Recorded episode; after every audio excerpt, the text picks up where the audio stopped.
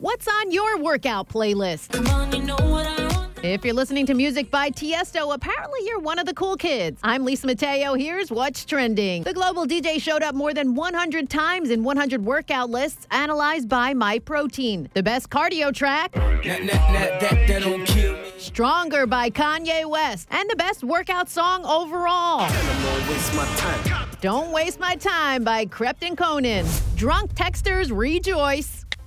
Apple may let you take back that message you wish you hadn't sent. The company is reportedly testing a new feature for iMessage in their next update that would let iPhone users unsend text messages to another iPhone. You're not totally in the clear, though. Both the recipient and the sender would get a note in the thread when a message is deleted. And new research says high school kids are not getting enough sleep. The survey from Brainly reports 78% of teens are sleep deprived. Some say too much homework is to blame.